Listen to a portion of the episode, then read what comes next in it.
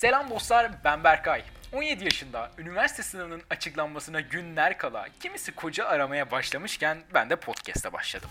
Ben 3 çocuklu sıradan bir ailenin en küçük yaramaz çocuğuyum.